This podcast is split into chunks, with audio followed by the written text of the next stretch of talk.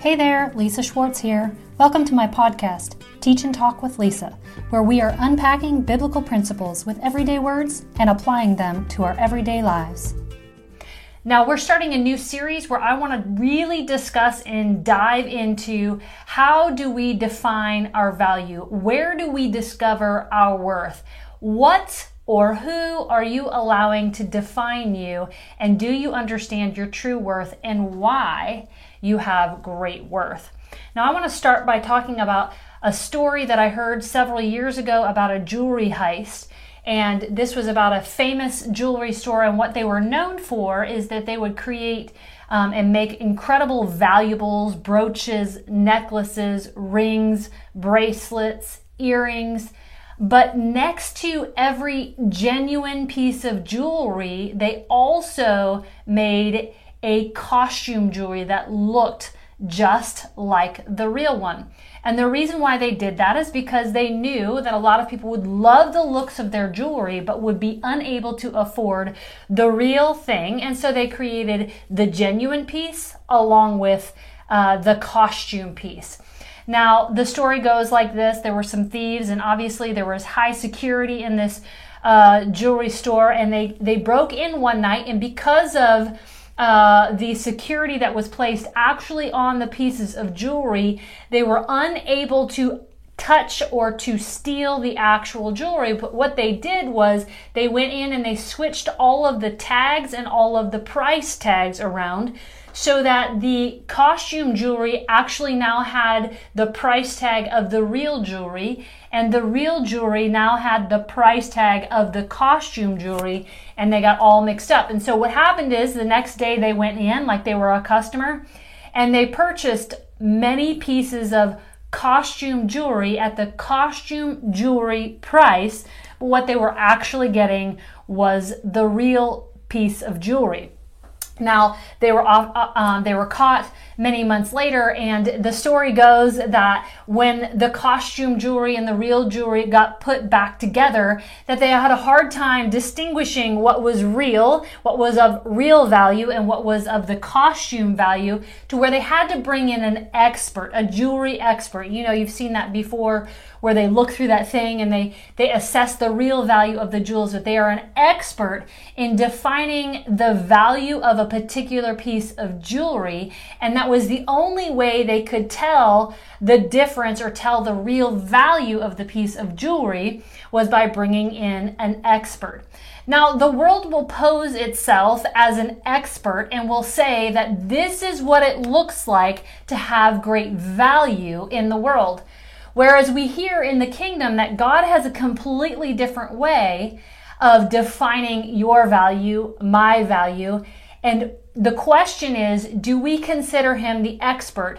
And the bigger question is, what makes him the expert? I mean, the obvious answer here is that he is God.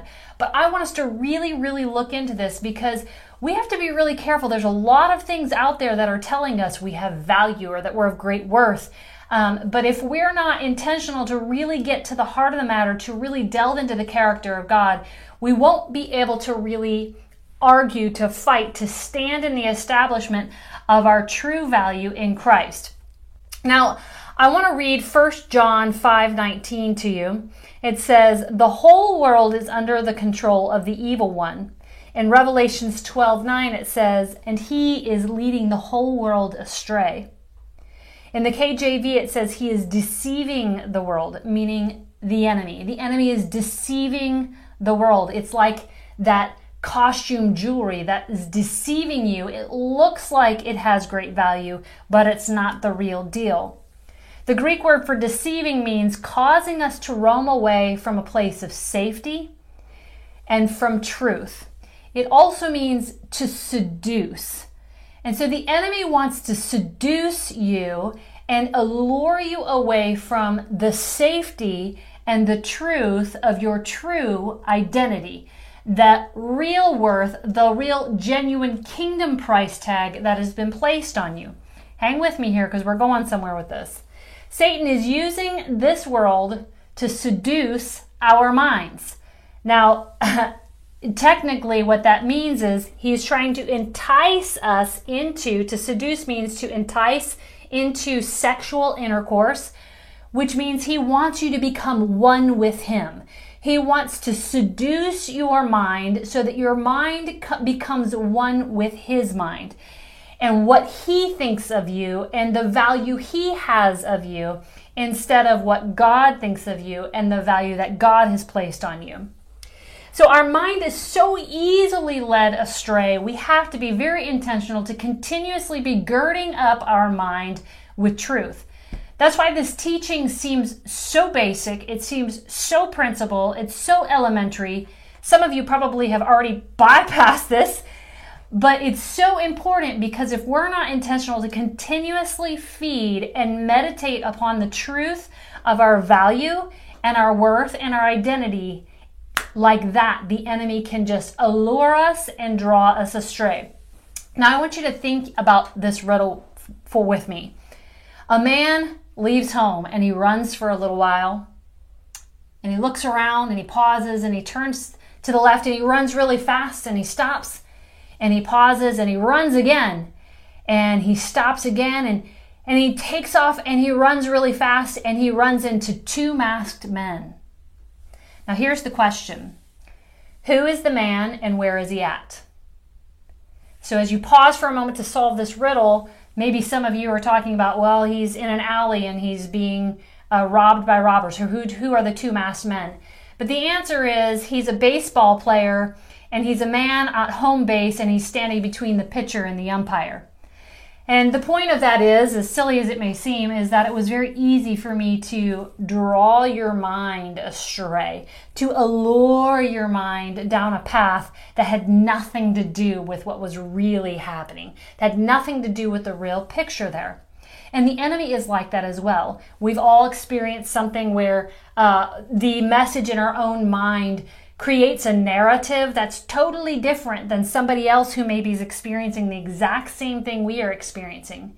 And the enemy wants to allure us down a path that is false, that is not true to who you are. Um, we talk a lot about perception and the different perceptions of the world. And if you've read my book, um, Enforcing You, I talk a lot about how uh, your core beliefs predetermine how you perceive something. And we will never live in a perception-less world. But it is possible for you to come into a place where you live perception-free, meaning I no longer allow the perception of the world, the perceptions of what the world says to me is valuable, or the price tag that the world slaps on me. I no longer allow those things to hinder me, and I'm no longer taken captive to those. In Colossians two eight, it says, see to it that no one takes you captive through hollow and deceptive philosophy, which depends on human tradition. Now we're talking about the ways of the world. See to it that no one takes you captive. If you read that in some versions, it'll say, beware lest anyone cheat you, meaning cut you short, cut you off, call you less than, or give you less than, or deprive you of something less than you are worthy of through philosophy and empty deceit of this world. That's that hollow philosophy and the human tradition and the basic principles of this world. And then it says this at the end, it says, rather than on Christ.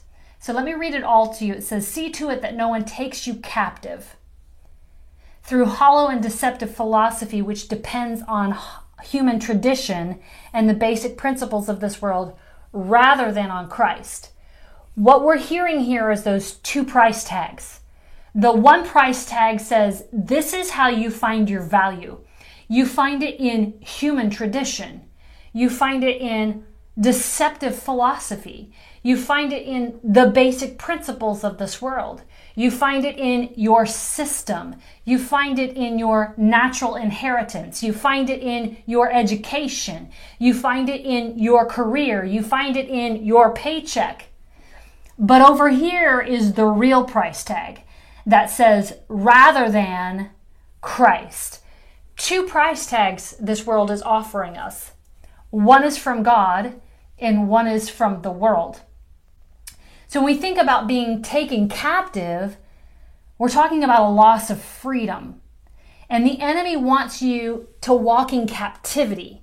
He wants to keep you captive, moving around with the target of the world that says, this is what makes you valuable. Now this is what makes you valuable. Now this is what makes you valuable. Look, when I was a kid, there was no social media. There was nothing, uh, nothing out there about likes and loves and comments and follows and who's uh, following my page. None of that even existed. That wasn't a measuring tool. It wasn't a way to measure your value. But as the world moves, it redefines continuously what it looks like to have value or to have great worth. Nowadays, it is the likes, it's the comments, it's the follows, it's how many subscribers you get on on YouTube, and and all of these things. And so it's a constant moving target that the world is saying, this is what it looks like to have value. Now this is what it looks like to have value. Now this is what looks like to have value. Oh, now you need to shift here, and this is what it looks like to have value. And we're going to be talking about different cultures and how cultures, even depending on where you live, it changes what's valuable and what value or worth looks like in humans. But the enemy wants us to be taken captive, to be sucked into, to keep spinning and moving with this target of what the world says is valuable. And it is a lie straight from the pit of hell. Remember, he's alluring us, drawing us astray. He wants to seduce our minds, and he wants us to become one with him. That verse, Colossians two eight, says it like this in The Voice. Make sure that no predator makes you his prey through some misleading philosophy and empty deception based on traditions that have been fabricated by mere mortals. When you put it that way, it sounds pretty ridiculous, doesn't it? A mere mortal has fabricated a way to identify who you are and your value and your worth. And then we have the God of the universe who has established your value and your worth. Yet we become a Pre- we become the prey to the predator who is saying this is what it looks like. Goes on, it says, these are sourced in the elementary principles originating in the world and are not in the liberating king. So do not let their captive talk take hold of you. Don't let the talk of the world capture you, take you captive. This is a loss of freedom. See, we become enslaved to the world's opinion. We've become enslaved to the perception of man. We've become enslaved to the rules of the world, to the rules of social media, to the rules of what what the world has told us looks like is value, instead of really enslaving ourselves, being captivated with what God says. Now, in John eight thirty-six, it says, if the Son has set you free, then you are free indeed. John eight thirty-two says, you shall know the truth, and the truth shall make you free. And these are key passages in talking about the freedom that God has in mind for us.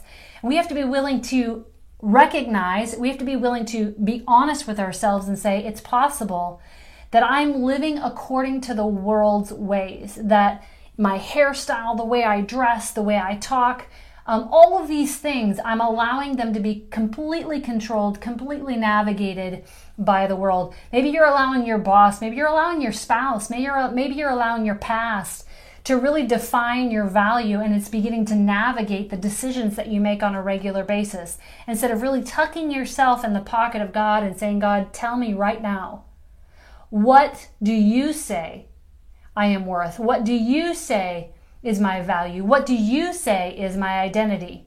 See, there's two price tags, God's price tag and the world's price tag. And we have to recognize that it's gotten all twisted, just like this jewelry heist where they switched everything around. And the enemy cannot create something on his own. And so he imitates the Father. And so he creates fake, false imitations. He creates a costume value.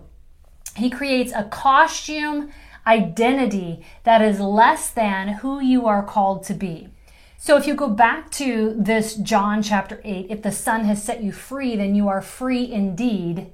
You shall know the truth, and the truth shall set you free. It shall cause a freedom to come into you. To know that truth means I am beginning to experience. I've come into the knowledge by experience, and truth is becoming my reality. And because of that, I'm being set free from the pressures of the world, the definitions of the world, the things that the world has told me will define what is valuable and what is not valuable.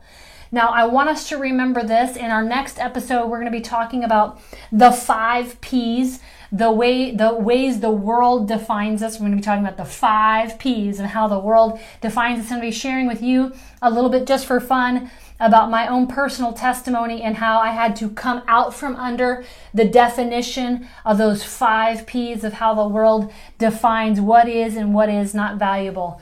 But for today, what I want you to do is I want you to open up your Bible and I want you to go to Colossians two eight, and I want you to spend some time meditating on that.